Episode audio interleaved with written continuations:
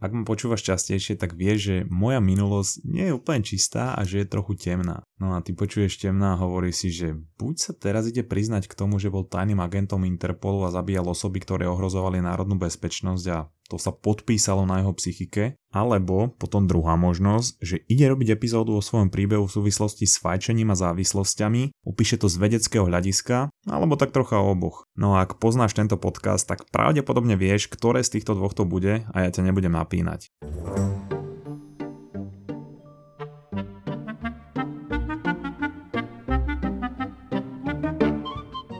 Som mal 15 rokov, tak ma svetové vlády kontaktovali, že ma sledujú od malička, pretože moji rodičia boli na výlete v Kieve v roku 1986, keď sa stala katastrofa Černobylu. No a nejak výrazne ich to neovplyvnilo až na jednu mutáciu, ktorá nastala u ich prvorodeného syna. Nebudem zachádzať do detajlov, ale oznámili mi, že moje ruky sú jednoducho povedané zbranie hromadného ničenia a že som prvý človek, ktorý si musí spraviť zbrojný pás na svoje ruky. Dobre, ja som to všetko nejako strávil, spravil som si zbrojný pás na ruky a žil som si nejako svoj život ďalej aj s týmito zbraniami hromadného ničenia. No o 3 roky neskôr, keď som mal 18, ma prvýkrát kontaktoval Interpol s ponukou využiť moje dve zbranie hromadného ničenia pre dobro verejnosti. No a moja prvá misia bola, že mám odstra... No dobre, stačilo.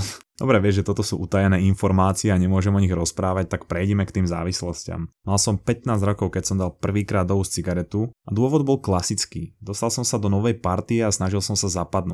A dôvod, prečo to väčšinou začína takto, je ten, že ľudia majú zadrôtované v hlave, že chcú patriť medzi ľudí, ktorými sú obklopení, lebo čím viac kopírujú ich správanie, tým viac ich tá skupina príjme a z evolučného hľadiska to mohol byť rozdiel medzi prežitím a smrťou. No a povedzme si na rovinu, ako môže asi premýšľať 15-ročný chalan. No a preto som vtedy začal piť a fajčiť a konšpirátori sa teda zamýšľajú, OK, v 15 rokoch začal piť a fajčiť, no a nebolo to náhodou preto, že vtedy zistil, že jeho dve ruky sú zbranie hromadného ničenia a on nevedel uniesť tú zodpovednosť. A vieš čo? To nechám na teba. Každopádne fajčil som iba víkendovo, keď sme pili, čím sa mi vytvorila taká krásna asociácia cigariet, alkohol a zábavy. No a to bolo veľmi fajn, keďže som v tom období začínal s mojou alkoholickou kariérou pravidelného víkendového pitia. No a strednú som tak nejak zvládol s fajčením na štýl v úvodzovkách žebranie od druhých. Keď som ale nastúpil na výšku, tak som zistil dve veci. Žebranie od druhých už nebude fungovať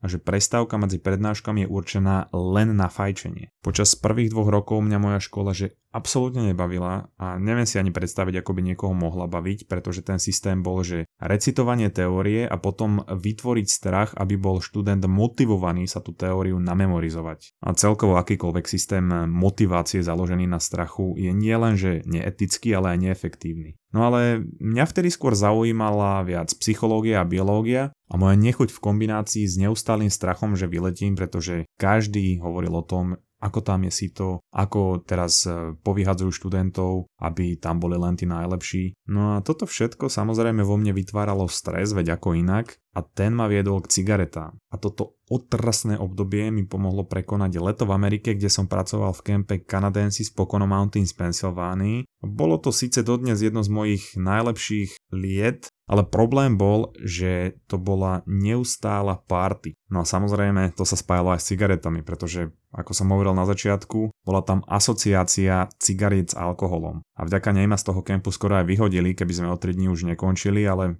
to je príbeh na inokedy. No a nepríjemné bolo, že v Pensylvánii boli vtedy jedni z najdrahších cigariet v USA. No samozrejme, že jeden zo Slovákov prišiel na brutálny hack, že stovky to sú o niečo dlhšie cigarety ako obyčajné, stali rovnako ako normálne a preto sme si kupovali tie. No a ja som si ich na začiatku trocha skrácoval, ale potom som si postupne na to zvykol. Zvykol som si na tie dlhšie, pretože som mohol fajčiť dlhšie. A teraz si konšpirátori hovoria, že OK, možno pracoval v kempe Canadensis, ale čo ak bol v Amerike na prvej misii v službách Interpolu a to, že začal fajčiť tak veľa bolo spôsobené odstránením prvej osoby a ja sa zase nevyjadrujem, dobre? Konšpirátori, nechám to na vás, môžete si to prebrať ako len chcete. Ja tu iba dodám, že môžem hodiť nejaké fotky z toho pobytu, z toho kempu do apky Mamaragan. No a než budem pokračovať v podcaste, alebo teda v príbehu, tak ja dobre viem, že si podcastom spríjemňuješ prechádzky, rôzne chvíle, ale je to aj jedna z vecí, ktorá ti spríjemňuje čakanie na letisku pri odlete na dovolenku napríklad. No a môže ti ho spríjemniť aj kreditka Mastercard World, pretože ak si jej vlastníkom, tak máš zadarmo prístup do letiskových salónov v Bratislave, Prahe a vo Viedni, takže iba si to predstav. V ušiach mozgová atletika, v peňaženke Mastercard World, ktorá zahrania cestovné poistenie, pred sebou máš dobré jedlo zo švedských stolov z luxusných letiskových salónov. No lepší spôsob, ako sa naladiť na dovolenku nevymyslíš a všetky benefity nájdeš na vub.sk lomeno kreditné ponočka karty. No a teraz späť k príbehu. Takže zatiaľ, čo ty si ma predstavuješ s ťažkou cigaretou stovkou v papuli, ako sledujem verejne závadovú osobu a čakáš na to, ako moja kapitola s fajčením končí, poďme sa najprv pozrieť na to, ako táto zábavka pôsobí na naše telo z toho vedeckého hľadiska. Inak tie informácie mám z jednej perfektnej prednášky TEDET, e,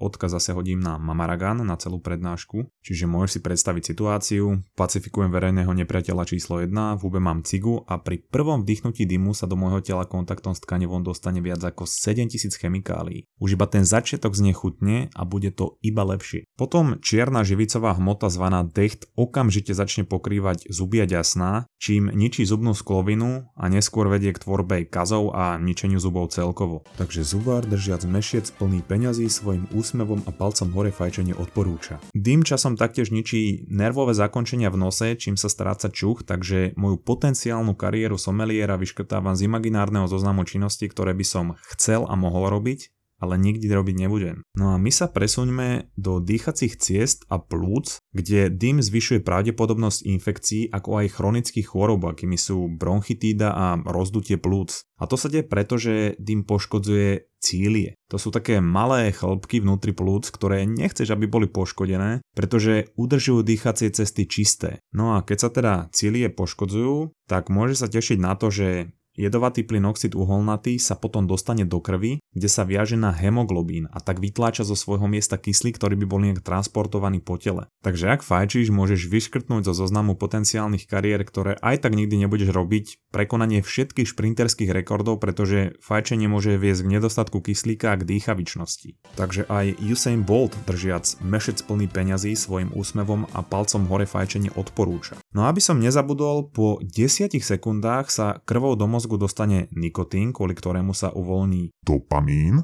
a iné neurotransmitery vrátane endorfínov, ktoré vytvárajú príjemné pocity ako inak. Pretože kvôli ním je fajčenie také návykové. No a to je ešte tá lepšia časť, pretože nikotín a ostatné chemikálie z cigarety zapričinujú stiahnutie ciev a zároveň poškodzujú ich steny, čím obmedzujú prietok krvi, vedú k hrubnutiu cievných stien a zvyšujú lepkavosť krvných doštičiek čo krásne stupňuje pravdepodobnosť pochúťok ako zrazeniny, infarkt alebo dokonca aj mŕtvica. A ak by ti to bolo málo, tak veľa chemikálií v cigaretách môže spustiť nebezpečné mutácie DNA, ktoré zapričinujú tvorbu rakoviny. Takže máš ešte taký bonus. No a potom tu sú zložky ako sú arzén a nikel, ktoré môžu poškodiť proces obnovy DNA, čo ohrozuje schopnosť tela bojovať proti rôznym druhom rakoviny. Takže to je vlastne dva v jednom. A inak len taká malá vsúka, Telo stárne tým, že sa postupne ničí naše DNA a telo nevie čítať informácie, ktoré sú v nej zapísané, v jednoduchosti povedané. A preto fajčenie krásne urýchluje starnutie a to je zase ďalší bonus, ktorý je v rámci toho balíčka tej cigarety. Takže logicky aj plastickí chirurgovia a doktori, ktorí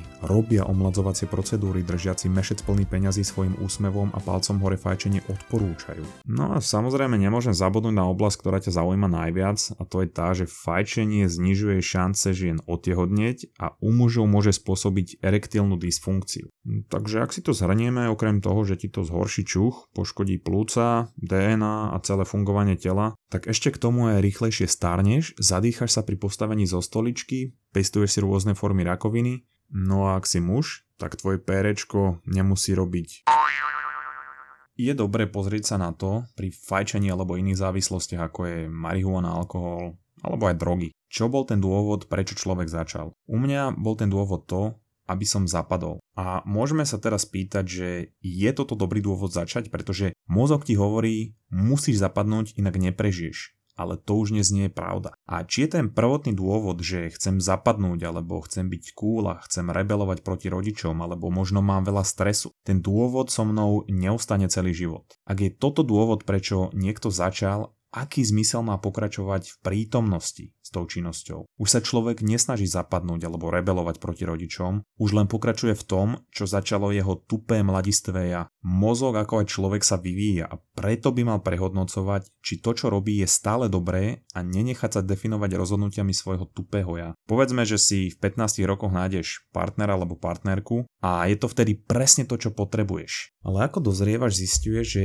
ten vzťah nie je úplne dobrý, že je dokonca toxický. A každý jeden deň s tou osobou ti zhoršuje život a ten partner alebo partnerka ťa ťaha tam, kde nechceš ísť. Otázka potom je, že budeš v tom vzťahu pokračovať len preto, že si tie kvality, ktoré ti ten partner poskytol, potreboval v 15 rokoch? Pretože niektorí ľudia áno, sú možno slabí, prejsť si cestu bolesť rozchodu, ale väčšina ľudí si povie, že si nebude ničiť život. Prejde si tou krátkodobou bolesťou a pohne sa ďalej. A takto je treba brať aj s týmito závislosťami. Ty sa snažíš zlepšovať kvalitu svojho života a svoje schopnosti. No to je pravdepodobne jeden z dôvodov, prečo počúvaš aj tento podcast Mozgovú atletiku. A narazil som na takú jednu dobrú myšlienku, o ktorej hovorí taký indický guru, volá sa že Sadguru. A on hovorí o tom, že keby máš ísť na operáciu, a povedali ti, že ten doktor je buď opitý pod vplyvom marihuany, alebo že sa prefajčil cigariet, či absolvuješ tú operáciu. Pretože väčšina ľudí by povedala, že nie, pretože ty vieš, že to znižuje jeho schopnosti. Prečo si teda myslíš, že veci, ktoré pôsobia negatívne na tvoje telo, mozog alebo mysel a oblbujú ťa, zlepšia tvoje schopnosti a kvalitu života?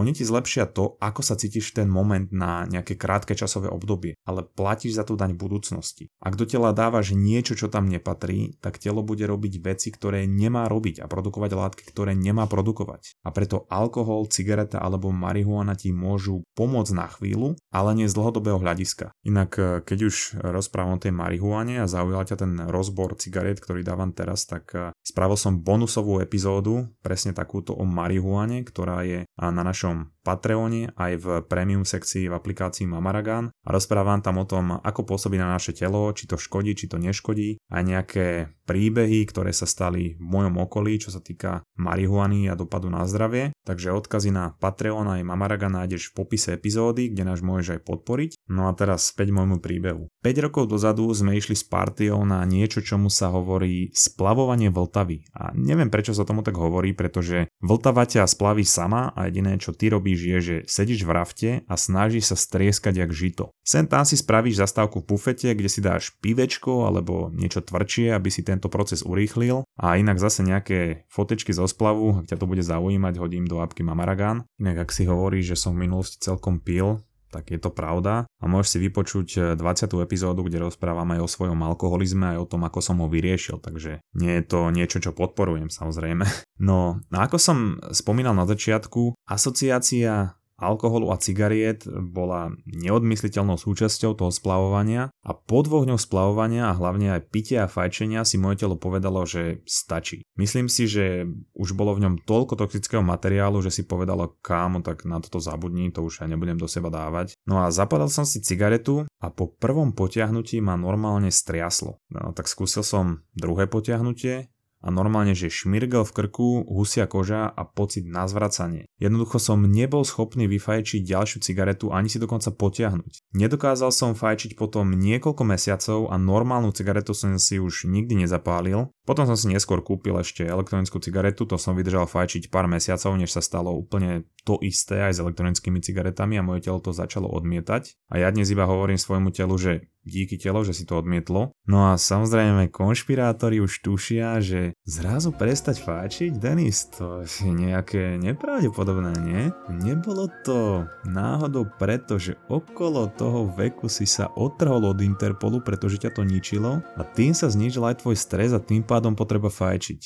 No a ja k tomu poviem iba toľko, tak ako hovorili v známej televíznej show Viešte, neviešte. Odpoveď sa dozvíte na konci pořadu. No a už keď sa bavíme o tom alkohole, tak ja si síce nepamätám svoje inžinierské štátnice, pretože boli nuda. Pamätám si ale oslavu po nich, ktorá prebiehala na Malorke. Pamätám si opicu, s ktorou som sa vrátil a aj hrôzu, keď som zistil, že po návrate mám naplánovaný zoskok z komína. Čiže otrasná opica, obrovský strach z výšok a zoskok zo 100 metrového komína a ty si povieš, že otras. No ja ti poviem, že pravý opak, pretože bol to jeden z najsilnejších zážitkov v mojom živote, pretože najlepšie zážitky sú tie najintenzívnejšie. A ako bonus ti môže ten adrenalín vyliečiť opicu ako mne. Takže ty utekaj na najzážitky.sk a či už to bude zoskok z komína alebo z lietadla, jazda na formule alebo pilotovanie lietadla, svoj najpamätnejší zážitok si tam určite nájdeš. No a teraz, aby som ten príbeh dokončil, poďme sa pozrieť na to, čo sa stane v tele, keď človek prestane fajčiť. Čiže iba 20 minút po poslednej cigarete sa zníži tep a krvný tlak sa upraví na normálne hodnoty. Po 12 hodinách sa ti stabilizuje hladina oxidu uholnatého, čo zvýši kapacitu krvi prenášať kyslík. Po jednom dni sa teba krvný tlak ustália, čo začne znižovať riziko infarktu. A to sú podľa mňa príjemné bonusy len po jednom dni nefajčenia. Po dvoch dňoch sa začnú regenerovať nervové zakončenia, ktoré sú zodpovedné za čuch a chuť a po približne jednom mesiaci sú pľúca zdravšie, takže kašleš menej a dýcha sa ti lepšie. Cíl je v dýchacích cestách a v plúcach, e, inak to sú tie malé chlopky, o ktorých som hovoril, ktoré čistia plúca a dýchacie cesty, tak tie sa začnú regenerovať do niekoľkých týždňov a sú úplne zregenerované po 9 mesiacoch čo okrem iného zlepšuje obranu proti infekciám. No a na prvé ročné výročie poslednej cigarety je riziko srdcových chorôb znížené o polovicu, keďže cievy už fungujú lepšie a po 5 rokoch je šanca, že sa vytvorí zrazenina o mnoho nižšia a riziko mŕtvice sa stále a stále znižuje. Po 10 rokoch sú šance dostať smrteľnú rakovinu plúc o 50% nižšie a je to pravdepodobne preto, že schopnosť tela regenerovať DNA je obnovená. No až po 15 rokoch je tá pravdepodobnosť e, ochorenia srdca v podstate rovnaká ako u nefajčiara. A ja nebudem dávať rady ako prestať fajčiť alebo menej piť a už vôbec neodporúčam zvoliť tú metódu, ktorú som prestal ja, pretože to je u každého individuálne. Nejde iba o to, vytvoriť tú motiváciu, pretože keď človek pochopí, prečo robí tie zlozvyky, ktoré robí a aký bol ten dôvod, prečo začal a že ten dôvod tam možno už nie je, alebo jednoducho nadobudne tú motiváciu prestať, tak si cestu ako prestať nájde. Je iné prestávať s fajčením alebo obmedzovaním pitia alebo čokoľvek iného, len preto, že by som mal a že to všetci hovoria. A iné prestávať, pretože chápem, čo to robí môjmu telu a či je ten dôvod, prečo to robím opodstatnený. No ale pozri, ak ti to pomôže, môžem ťa motivovať strachom, čo je vždy najlepší spôsob motivácie. Takže ak neprestaneš fajčiť alebo menej piť, tak ťa zničia moje dve zbranie hromadného ničenia, ktorými sú moje ruky. No a keď už sme pri nich, tak čo ten príbeh toho tajného agenta s Interpolom? Realita nebo iluze? Rozhodnutí není lehké, ale dejte si pozor. Volba je to sice těžká, ale nemusíte být zrovna Einsteinem. Naschledanou.